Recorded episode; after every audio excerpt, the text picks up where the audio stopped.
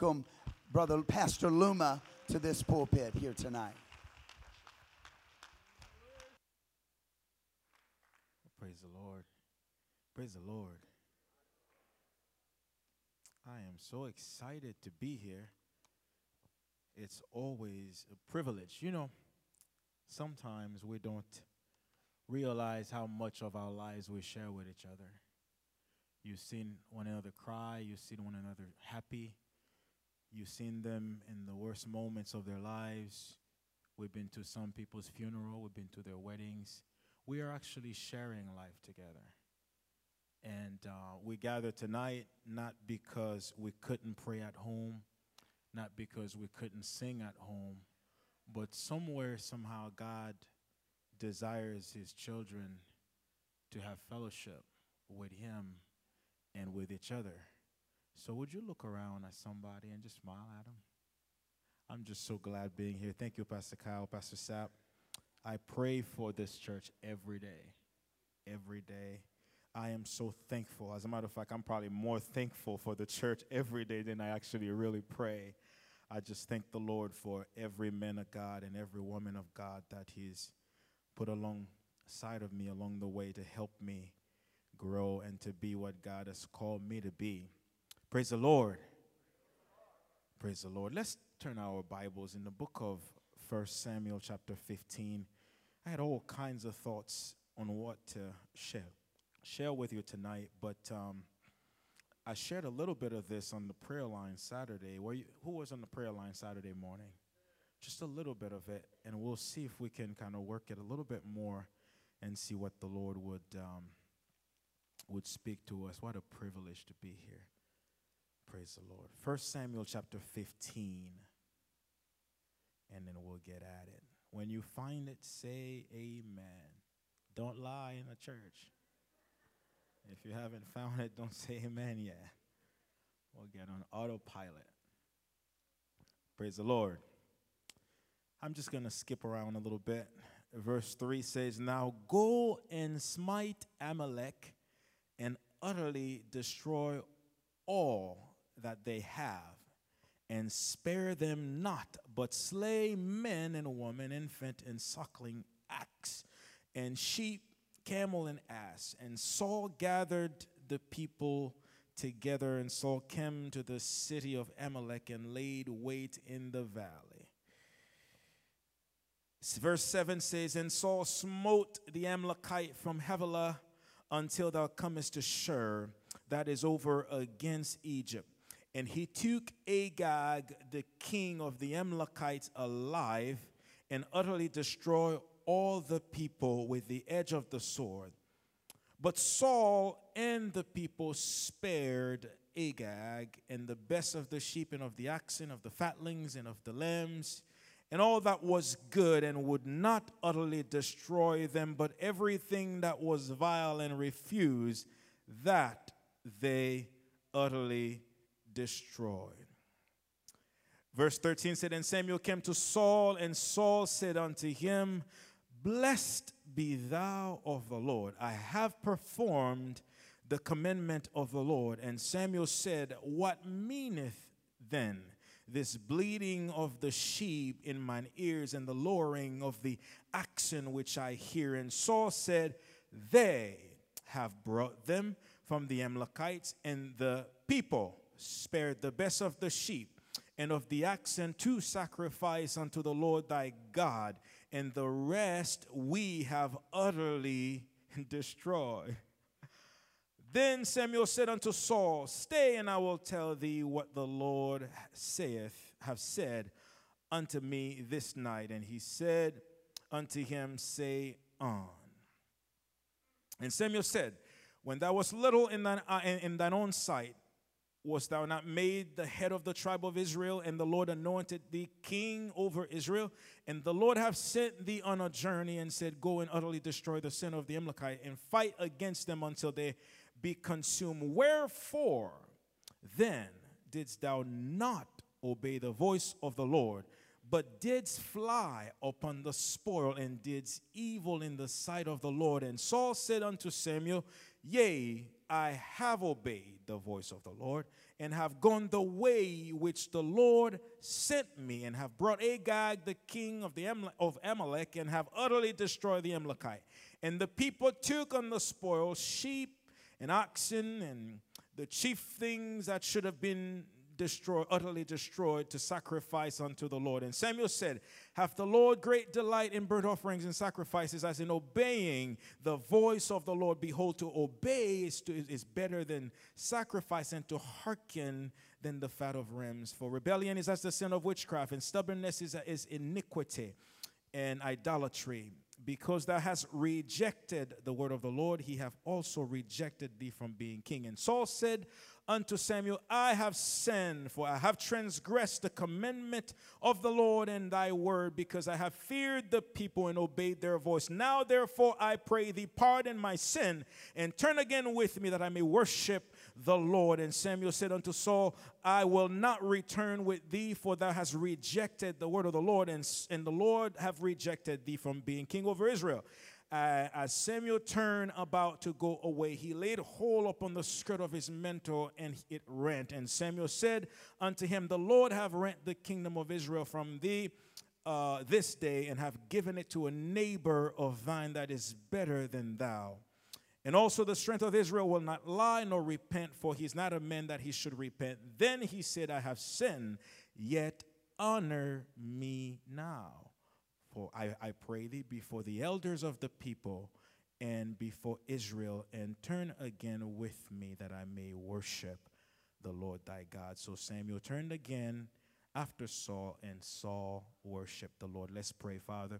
Would you speak to us tonight? We thank you for your word. Father, let us get what you're trying to speak to us this night, Father. We ask it in the name of Jesus Christ. You may be seated. Glory. Praise the Lord. Just sit back and just, hopefully, I'll just talk to you. You know, this portion of the scripture we just read, if you just go back in the book of Genesis, you could almost transpose the thing that Adam did and what Saul did. There was a sense of this, the defensiveness, there was a sense of righteousness or defending his position of righteousness. Although we just read the story, Saul had desperately disobeyed the voice of the Lord. But there was something at work here. There was the heart of a man at work. Somebody says heart. The word heart, the Bible refers to it many times as our spirit. Oftentimes it's referred to as the inner man. It is the vehicle that drives the fleshly nature that tends to battle with the will of God. It's in the longer I live for the Lord, the more I am learning and realizing about our heart. It's very intricate, and of course, we're not talking about the organ that pumps blood. The Bible makes it plain that when it describes our hearts, let's look at what Jeremiah says in Jeremiah 17 and 9. The Bible says the heart is deceitful. Somebody says deceitful. Above all and desperately wicked. And it says, Who can know it? That's very important. Who can know it? As early as the book of Genesis, God Himself made an observation in Genesis 6 and 5. The Bible says that the wickedness of men was great in every imagination of his thought, of the thoughts of his heart was evil continually. Solomon made his own contribution in this manner. He says in Ecclesiastes 9 and 3, Yea, also the heart of the sons of men is full of evil, and madness is in their heart while they live. Ezekiel got a revelation when God spoke to him about the men of Israel. He said, The men of Israel have their idols hidden in their heart, and they're coming to me so that I would speak to them. He said, I will not speak to them because they have idols inside of their hearts. Jesus refers to the heart as the breeding place of all evil. He said, From the heart, uh, Mark 7 and 21 says, From within, out of the heart of men, proceed evil thoughts, adulteries, fornication, murderers, thefts, covetousness, wickedness, deceit, lasciviousness, an evil eye, blasphemy, pride, foolishness. All these things come from within and they defile a man. The Apostle James, he added some things also. He said that the heart is the place of conception between sin and us. Whenever temptation comes our way, the conception between the temptation and sin that comes, to, comes together right at the place of our heart. If you will, we sleep with the temptation and then sin resulted, but that sleeping happens in the heart. Apostle Paul, in his struggle to live the call of God, to be what God called him to be, he wrote a little bit of the wretchedness of the heart, of the struggle that he deals with to do the will of God, because this heart is pulling him a different direction, and God is calling him upward to do the will of God. David, I think, puts the nail in the coffin when he says this Behold, I was shapen in iniquity, and in sin did my mother conceive me. Now, I know I just said a bunch of words here. I, I want to describe some of these words here just so we don't just pass over them. Jeremiah said, The heart is deceitful above all. The word deceitful means cunning it means sly, it means insidious, it means fraudulent, it means crooked, it means polluted. Desperately wicked, it means to be very sick, meaning the heart is very sick. As a matter of fact, one of the definition is it's incurable. It's very sick and it's incurable, so you can't heal it. The word iniquity means perversity, it means mischief, it means evil, it means to be a pervert. Somebody says pervert. Now, when we, as people that have been justified and cleansed and baptized and all that stuff, when we speak of word like perversion, when we speak of words like wickedness, when we speak of words as sick. You know, you say somebody's sick in the head. You say somebody's a pervert. You say somebody's twisted. I mean, I know for myself what kind of people come to mind. I, am I'm, I'm thinking of a child molester. You know, we say these, these folks are sick. They're pervert. We're thinking of a, a pedophile. We're thinking of somebody maybe that's a, a psychopath. And we, you know, we, we, we're thinking about a, a serial killer. When we're thinking about something being very wicked and evil, we don't think of ourselves because we've been washed in the blood. We've been delivered and we've been set free. But the Bible is saying that we are insidious. The Bible is saying we are fraudulent. Our heart is that our heart is very sick and no one can help it. And many a time, the greatest thing is we don't know it. Jeremiah said it's deceitful above all things. If you compare your heart to anything else, you more sly than a serpent. We are more sly than anything else. The Bible says it's deceitful above everything else. We think of certain animals as being very cunning. But the Bible says our heart is more cunning than that. I mean, we can think of many situations. We say, well, so and so is, is a fraud. The Bible says your heart is fraudulent. Proverbs 14 and 8 says this. I want you to remember that. The wisdom of the prudent is to understand his ways.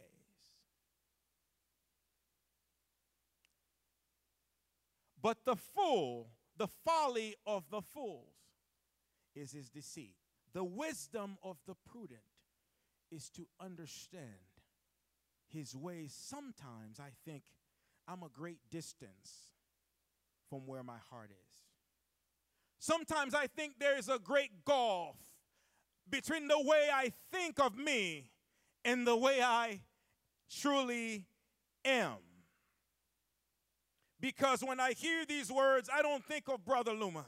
I don't think of the preacher man. I don't think of the guy who worships God and, and who tries to fast and who tries to pray and who tries the best he could just to live for God. I don't think of myself as, as being dishonest. I don't think of myself as these descriptions. But if I don't think that I have the potential in me, I am lying to myself because the Bible says that, uh, that our heart are very, our hearts are very wicked.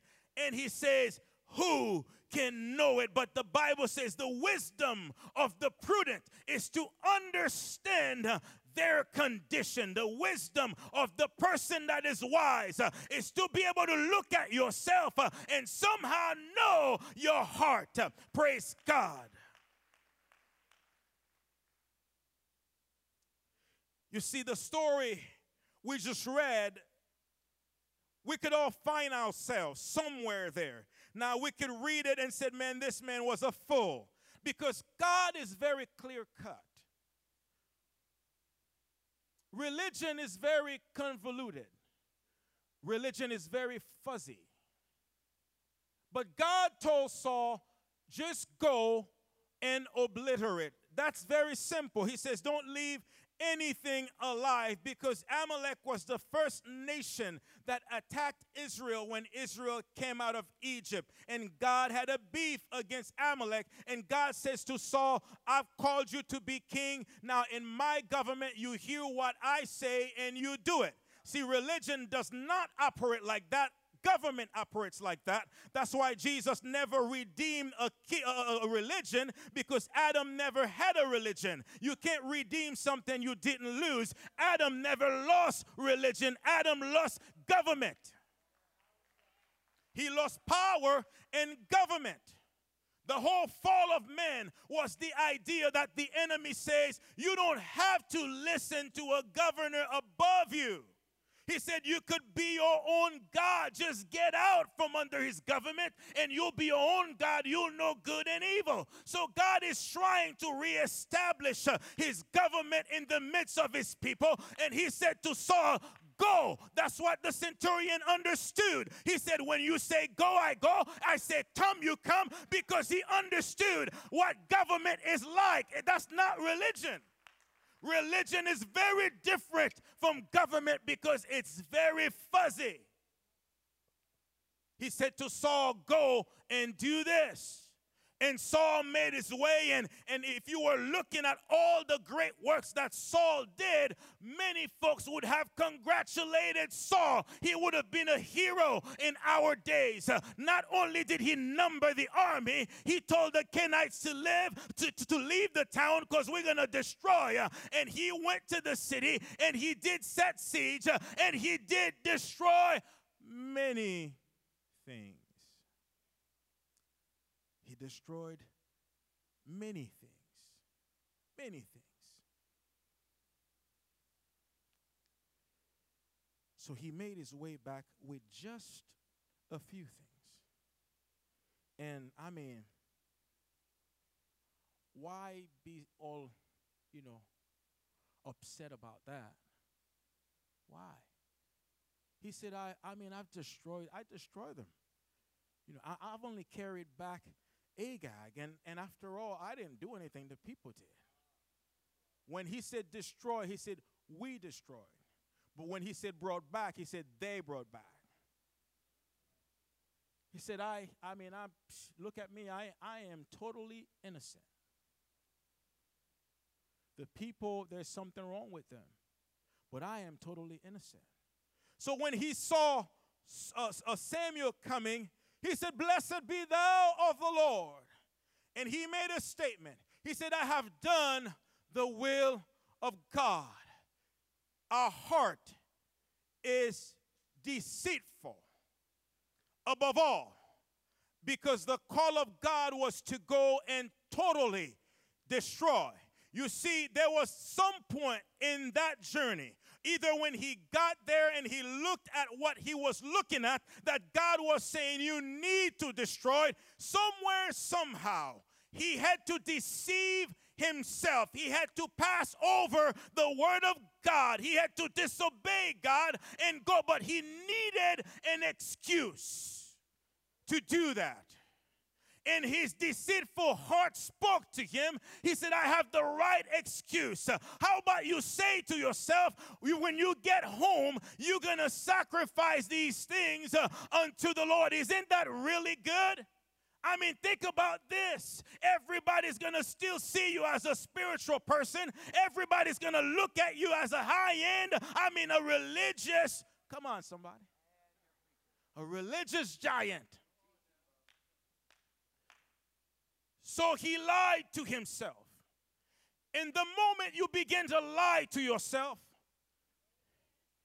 you cancel out the opportunity to see clearly from that moment forward.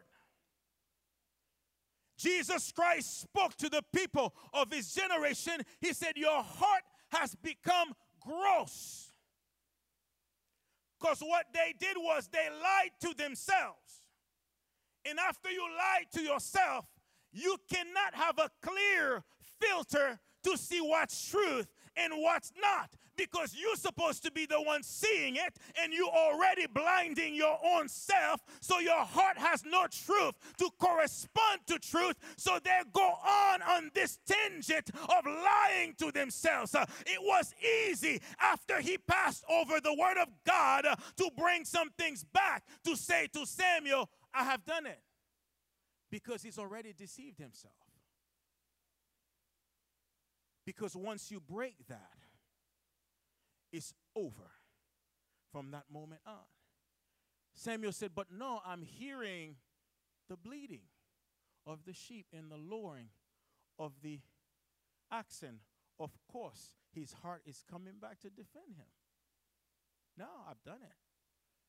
Samuel said, No, you have not done the will of God. God is rejecting you. Are you not listening to what I am telling you? He said, Okay, okay, okay, okay.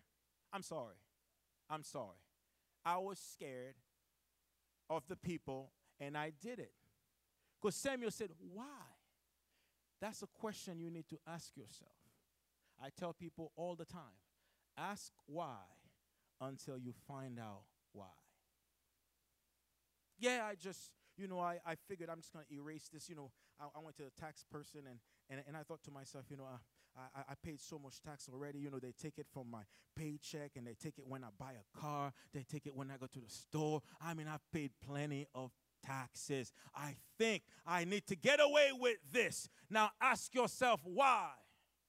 You said you have need of money. Doesn't the Bible says that my God shall supply all of my needs according to his riches and glory? You said, Well, I got this bill to pay. I thought the Bible says, Don't worry about anything. I'm, I'm just talking to us because our heart can deceive us. Now, the last thing you need to end on when you ask yourself many whys, you need to come to the realization that I am very deceitful. That's why I'm cheating. I am deceitful. This is why I am cheating on my tax. I'm a thief. I'm a fraud. That's why I'm cheating. And, and you're going to realize you're going to need to say that to yourself. Now, you may say, you know, you know, Saul wasn't a good guy even from the get-go. He was a fraud. Okay. How about how about the beloved David? Come on, somebody a teenager in the wilderness, rejected at home. I mean, he's sleeping outside when it's cold, he's sleeping outside when it's hot, and he's out there just having a time with God. I mean, David is so impressive. The Bible says that God is looking for a man, and God said, I have found David. He said, I got him. I've been looking for somebody. There he is. He's singing in the wilderness for me, and he's making up instruments to play to me. There's no one watching him. He has no podium. He has no microphone. He's all by himself, just having a good old relationship with God, looking at the sky. I mean, David has a psalm for every situation in your life. You can read in the Bible. David lived it and he has a psalm about it. Uh, whether you're going through the valley, uh, he has a psalm about that. Uh, whether you have nowhere to look, he said, I will lift up mine eyes unto the hill, from whence cometh my help. my help cometh from the Lord. when it seems like like you're gonna die. He said, Yea, do I walk through the valley of the shadow of death. I will fear no evil, for thou art with me. The rod and the come on, somebody. Love it, David. My bless the Lord, O my soul, and all that is within me. Bless his holy name. Bless the Lord, O my soul, and forget not all his benefit. David was so impressive another writer, another psalmist in Psalm 132, he wrote about David. He said, Oh Lord God, uh, remember David, uh, how he said, uh, I will not go home tonight. He said, I will not sleep because I became king, and my premier agenda is to bring the glory of God home to me. Another psalmist on the outside is saying this about David. Oh, but oh, David. Just one good day.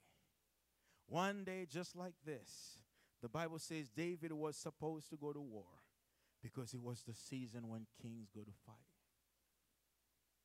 Somewhere, somehow, he had to convince himself that it's like, ah, yeah, that's, that's just tradition, you know, that's tradition, so I don't, I don't really need to go. What he did was he jumped over the fence. The moment he jumped over the fence, he activated self deceit. Self deceit was activated, and whenever you deceive yourself, there's no judgment. You have no more discretion. So he went up the balcony and he saw a lady. And guess what? It was easier to jump it this time. Jump the second time. And then brought her in. Yeah, he's king. He could do whatever he wants right? Got her pregnant. He jumped the thing again. Said, "Go, go, send for her husband. I'll make him sleep with that and with his wife, and he'll have a baby, and I'm gonna be just fine. I will not be a fraud. I will not be a thief because I don't steal anybody's wife. I will be perfect everybody will look at me, I'll be very spiritual. The husband came, the husband was one of David's mighty men, one of the 30. One of the 30.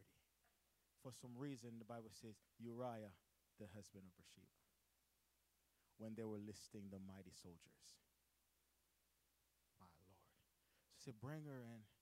So he, he wouldn't sleep because he's a mighty soldier he said, he, he said, you know, how, how, how, how can my man be out there?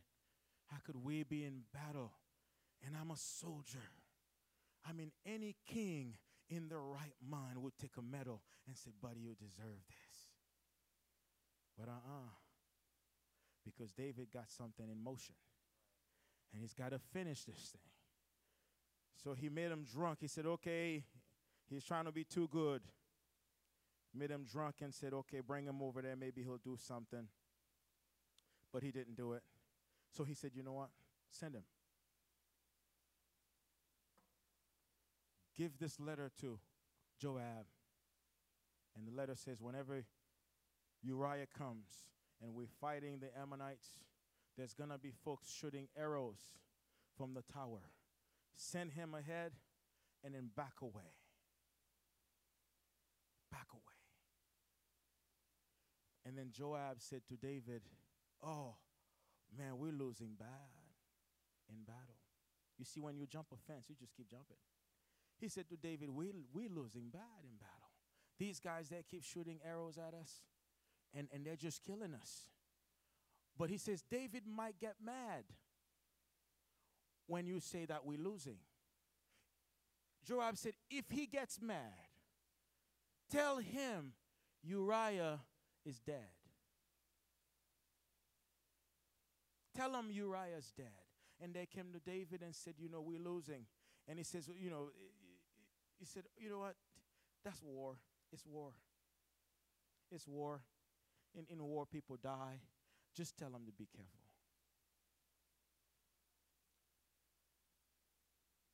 He activated compromise, a little leaven. Because you see, all these times David is going to service. All these times because David would not miss the house of God. He's going to service all the time. A person's well, it, it's just, it's just a little, you know, it's just a little something. It's very insignificant. A little leaven. A little leaven. And Are you hearing me? A little leaven leavens the whole lump. You ever heard of the word integrity? Of course, we are Christians. The word integrity, it means wholeness. It means completeness. It means, in a sense, oneness. So a person can be a drunk, but they have integrity as a drunk. As a matter of fact, when God says, I prefer you were hot or cold, what he's shooting at is integrity. He said, I prefer you had integrity. Either you are hot and you say, I'm all hot, or you are cold and you said, I am all cold. And God said, You would have been honest because you would not have claimed to be a Christian. You would not have claimed to be uh, to, to, to, to be preferring the kingdom of God first, in his righteousness first. At least people would know you for what you say you are. The word sincerity, it means to be able to abide the scrutiny of light.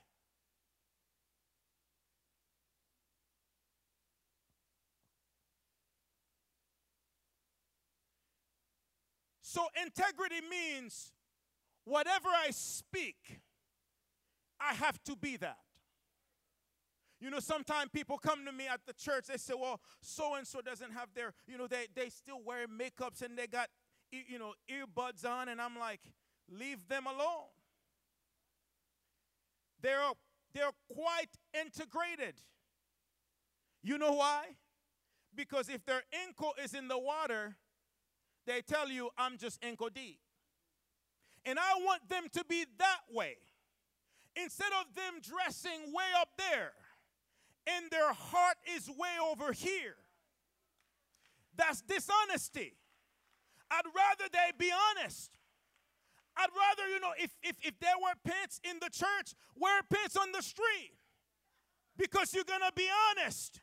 You know, I've seen people around the city here. I remember being at a tailor shop and I went to uh, have some clothes tailored. And I saw a lady, and I, you know, I say, "Hey, how you doing?" Shake her hands. When I shook her hand, she had earrings and all kinds of stuff on. And I turned around and I looked back. She had nothing on.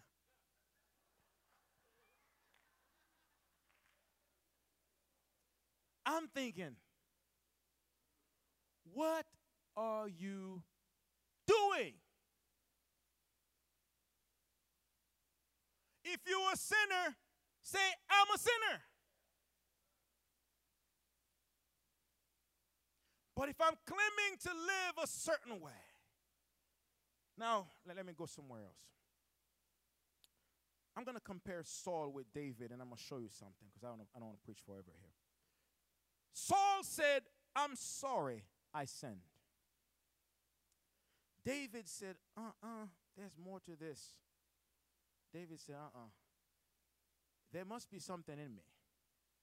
David said, There's no way I, David, can do this. Saul said, I've sinned, I transgress, I'm sorry. But God says, I reject you. But David, because he you know messed up and he messed up his you know his uh, his judgment, Nathan came to him and he couldn't even discern what, what Nathan was talking about. And the same David was able to discern when the lady came and gave him a whole story about Absalom. You know, she used cold words and he said, Oh, Joab put you up to this. But then when it came to himself, he could not discern. And David said, Uh uh-uh. uh this was not just a trespass, because a sin is a transgression. I just trespass. A sin, if you commit sin, the Bible says you need to ask God to forgive you. But there was something more than sin working in the life of Saul. I want you to hear me. David said, God, there must be something wrong with me from my birthing. He said, I am shapen in evil. I am shapen as a pervert. He said, and in sin did my mother conceive me. But he said, I'm finding out, God, that you want truth to be deep within me. You see, iniquity is your nature, a transgression is a trespass. It's two different things. Recently, I was working and I gave somebody two milligrams of something instead of one milligram. And it was not significant. And I'm I told the charge nurse and I told the doc and I tried to get the doctor to to to to to, to just release the other one and he wouldn't. But I was disturbed all of a sudden because I feel like I'm trying to get away with this. I'm trying to just get around this thing. You see, that's iniquity. Iniquity is nature. There is nature and there is error. You see, you can ask God for forgiveness for error. You can ask God for forgiveness for a trespass. But when I looked at myself, I said, This is deeper. Because I went to the charge nurse. She said, she said, Well, you know, well, we didn't we didn't waste it, so we can't put wasting. But I was hoping that she would waste it. And then all of a sudden, it just kind of dawned on me. I'm like, man. I said, this is not sin because sin is missing the mark. But right now, I'm actually conjuring something. I'm conjuring something. That's iniquity. Iniquity is when I'm start conjuring how I'm going to get away. How I'm not going to pay that bill that I owe. Iniquity is conjuring how can I get the right image with the wrong action. Iniquity is saying, How can this thing be easier? I need the right result, but the rules are too rigid. But I can speak with tongues still. I can still preach. As a matter of fact, everybody that know me are going to think well of me. But then iniquity is working in me. You see, iniquity is a nature. It can be dormant or it can be living. But you have to work iniquity. It's a nature that you have to conjure up stuff to manifest. Are you hearing me? You have to work iniquity.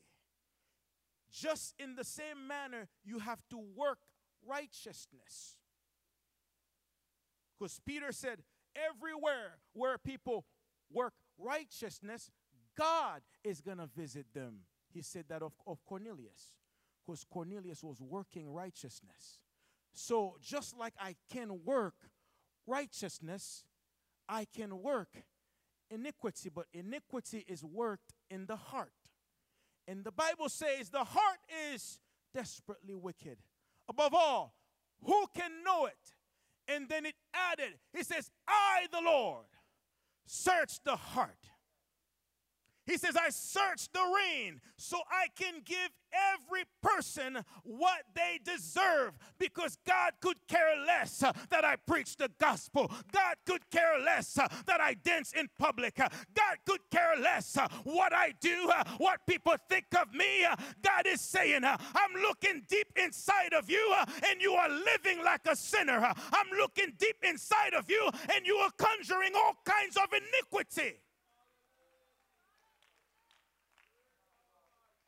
He says, Man looks on the outward, but God looks uh, on the inside. Uh, Sincerity is God putting the light on it. uh, And, and what He's seeing uh, is the motive behind what you are doing uh, from moment to moment, uh, from hour to hour. This is why religion finds us a very easy, cozy place where we don't have to be so rigid over here or so wicked over there. We are somewhat somewhere, something, some kind of like, you know, it's not totally here or there, but kind of like somewhere.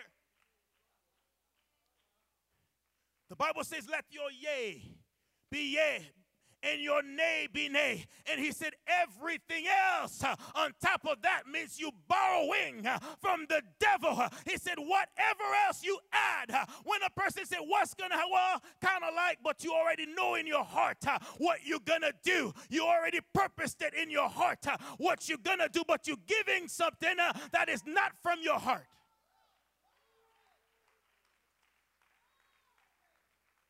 I'm speaking something that is not in line. You see, the, the prodigal son, the Bible says he came to himself. So, somewhere, somehow, there was a big discrepancy with the prodigal son, how he was living and where his real self was because his real self was he thought the world owed him everything. His real self was he's still selfish. He feels like everybody should serve me. I'm entitled to everything. You know, I, I'm, I'm the man. I just fell from the sun. I'm hot. Everybody's supposed to honor me. But the Bible says when he came to himself, that's the place of sobering. He finally realized, you a selfish brat. That's who you are. You are a selfish brat. Jacob came to himself. The first encounter he had with God, he said, God, take care of me. Most of us stay right there. God is telling him what God is going to do in his life in the future. The only thing he said to God, take care of me. Yeah, right now. Make sure you give me food. Make sure you, I'm going I'm going on this journey, make sure I'm taken care of. That's the only thing I'm concerned about. God said you're going to be a great nation. I, take care of me right now. Enough for seeking God first and his kingdom and his righteousness and all these things will be added. He said, Give me these things. Give me these things now. But Jacob made his way back. And in the second encounter, Jacob kind of came to himself. He came to himself. He said, You know what? I got the stuff. I got the cattle, got the kids, I got the wife. But he says, There's something wrong with me.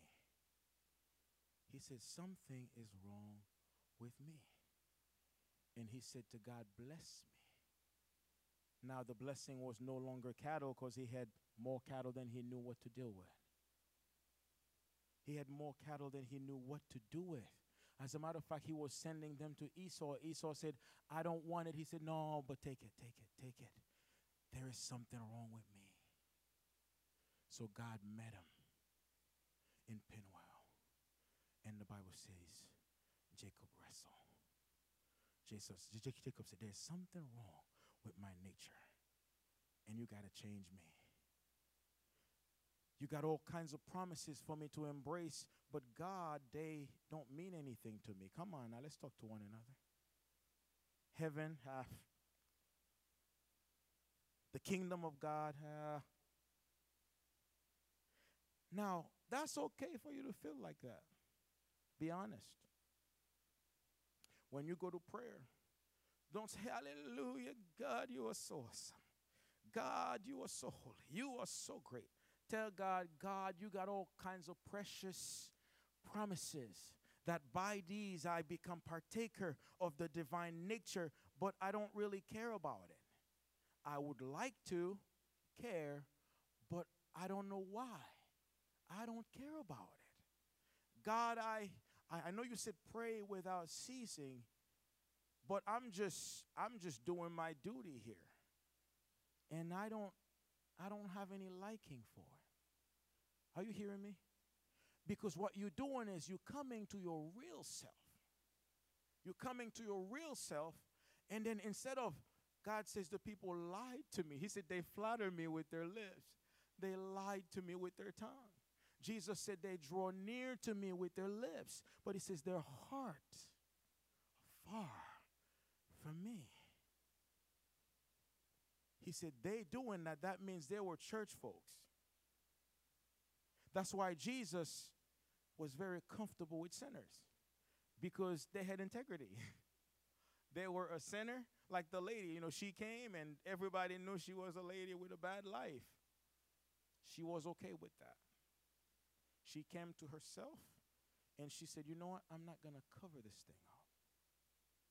I'm not going to cover this thing up. I'm just going to go right at his feet and I'm going to weep. You and I have a life that we speak, and there's a life that we live.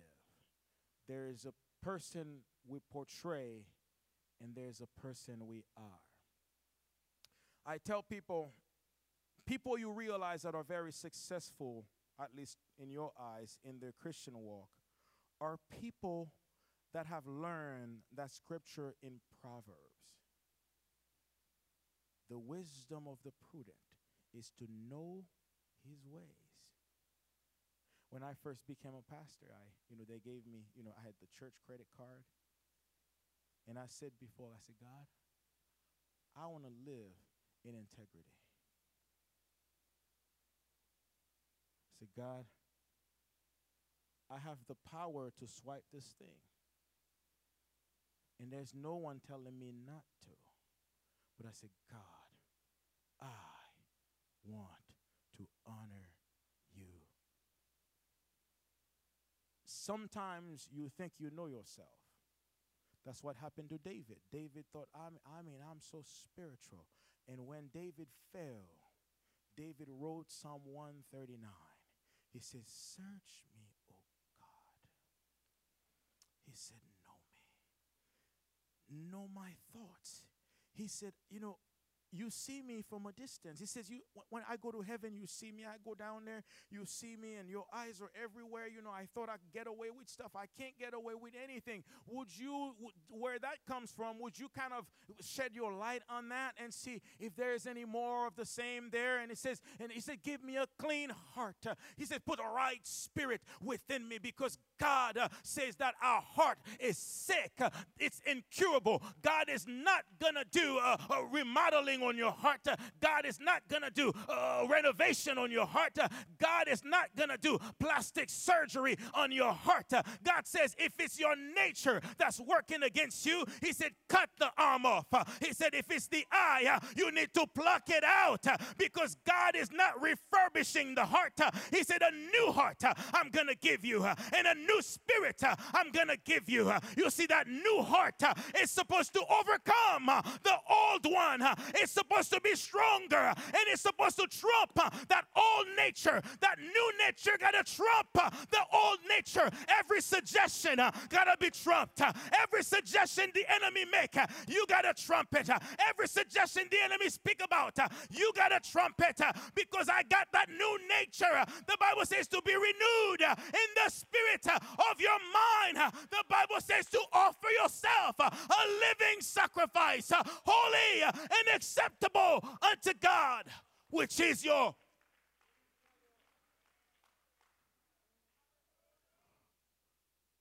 I don't know if you're getting this. That's your reasonable service.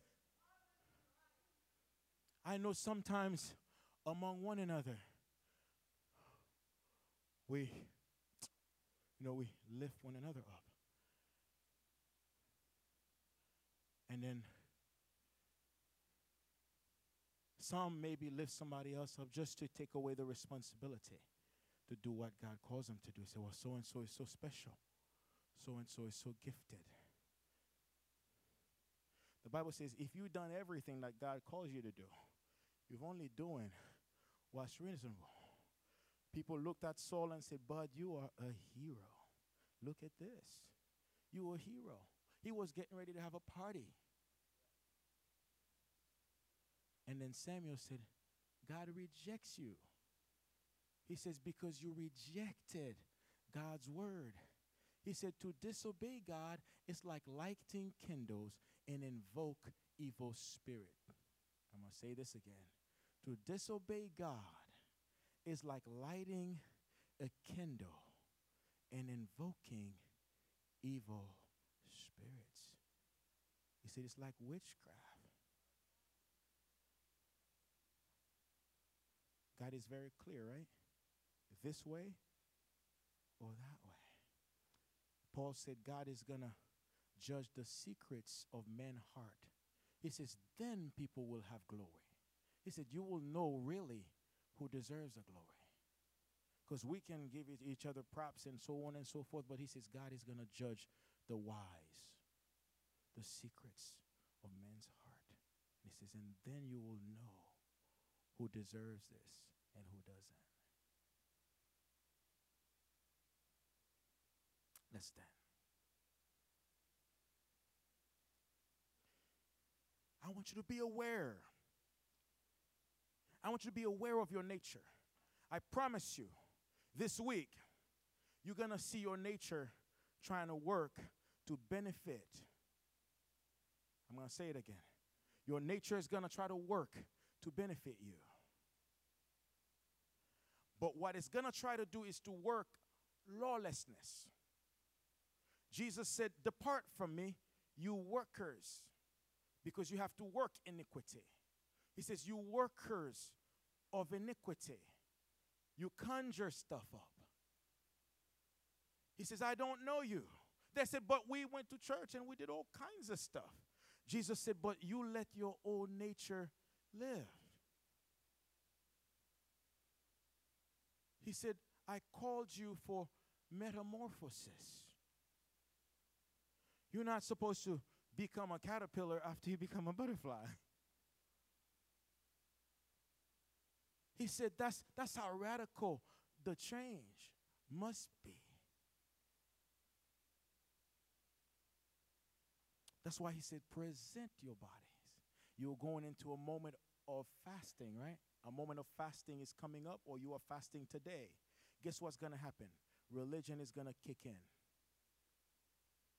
And religion is going to say, oh, yeah, so I can't watch this TV. You know, that's, that's the news.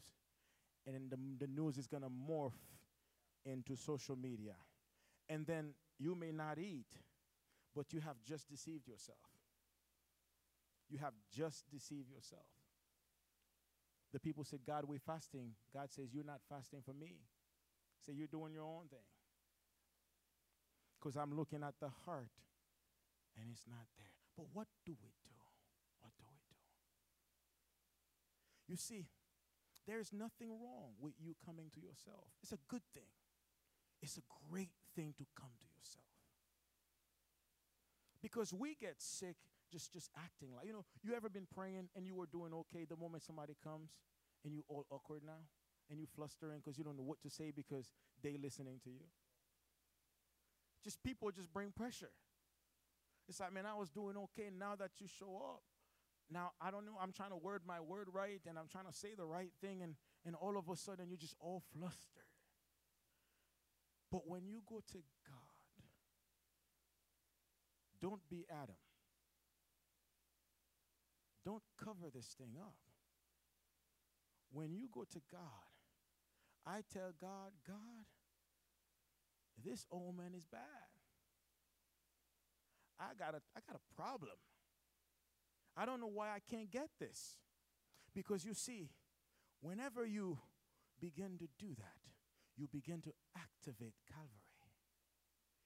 Because God didn't die because you were good.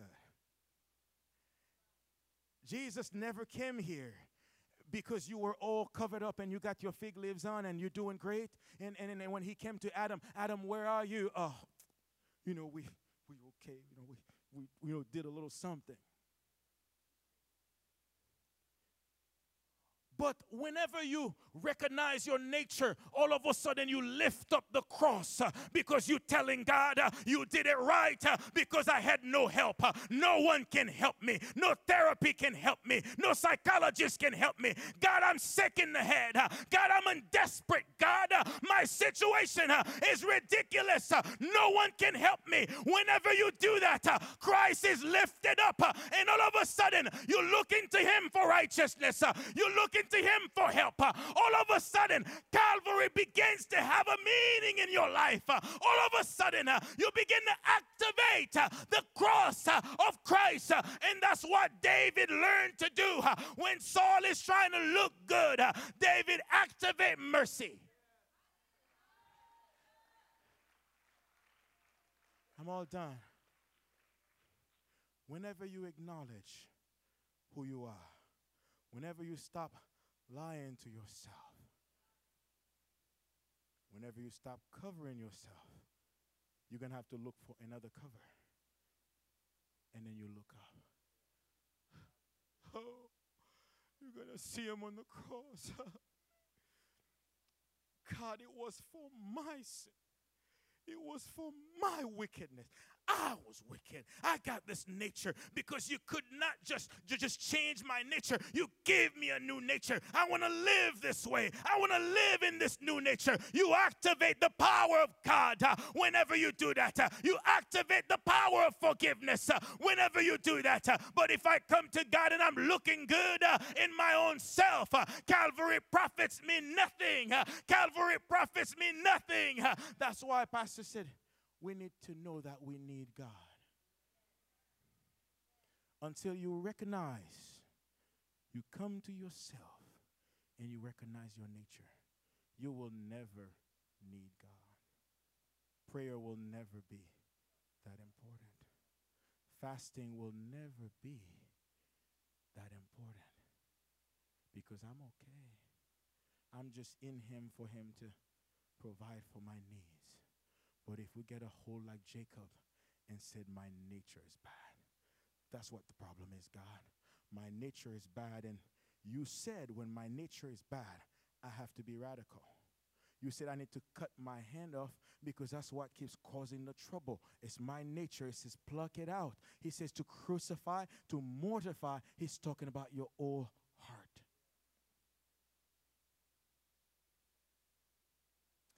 You know, the man had a beautiful pet, loved the pet, hang around the house, knew everybody. You know, the pet is in nature, the pet can be aggressive, you know, just, but just, just a little, you know, not too aggressive, not too aggressive.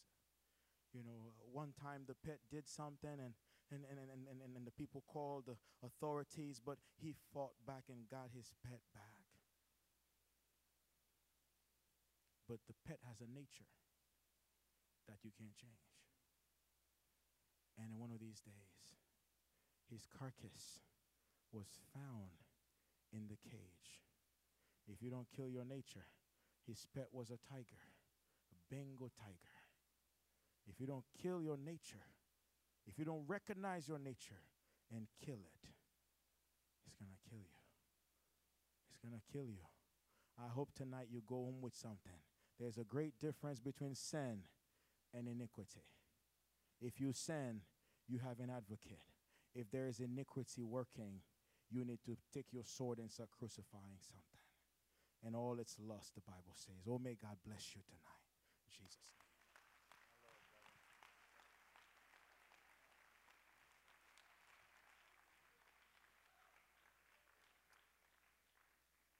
That was a masterpiece. I wish everybody on the planet was listening to that message. What do you say we lift our hands and receive that word? God, I open up my heart to you right now. I open up my mind to you. Lord, Brother Luma preached who we are, he taught who we are. Help us to recognize ourselves and to be honest with ourselves and to come before the throne room of grace boldly with integrity, honesty, that we might cut off the iniquity and be forgiven of the sin and walk in righteousness, the righteousness that you give us. Let us declothe ourselves of our deceitfulness and let you robe us in the garments of holiness and righteousness and godliness. Help us, Father. We need you. We receive that word tonight. We receive that word tonight. Get it deep in our hearts, deep in our spirits, deep in our souls. We receive that word tonight. Man. Amen. When Brother Loomis started speaking, the very beginning of his message, the Lord asked me a question. I wrote it down. Had no idea that that was exactly what you were preaching. God was wanted me to hear the answer. He began to preach. The Lord asked me a question. He said, Both Saul and David said, I have sinned. Why was one forgiven and the other wasn't? That's what he preached tonight. Both sinned, but one was forgiven and the other wasn't. To simplify it, two men in the temple, one beat his chest and said, Oh God, I'm a sinner. The other stood in righteous self righteousness and said, I pray every day, I fast often, I give alms. The Lord said, One left justified, one left forgiven, the other not. That's where we're at, folks. What a message from God. What a message from God. Brother, this is the foundation of what the Lord is doing in this church this year. This is the foundation of what He is leading us and preaching and doing to us. Incredible. I want to make two announcements and we'll be dismissed. One is that our classes, our foundational classes, are resuming this coming Sunday. The other is that our business meeting is January the 18th, which is a Thursday. It will be at 7 p.m. at our Spanish church location, 364 Swain Boulevard. And uh, we'll be discussing 2017. God bless you. I love you. I want you to leave with this solemn. I'm not even going to let you come pray it off. A lot of times that's what we do. We come to the altar and we just kind of pray it off, you know. No, I'm going to let you go home feeling bad. What a message. I love you. Greet one another, love one another, be kind to one another, uplift one another, and say hey to Frank. God bless you.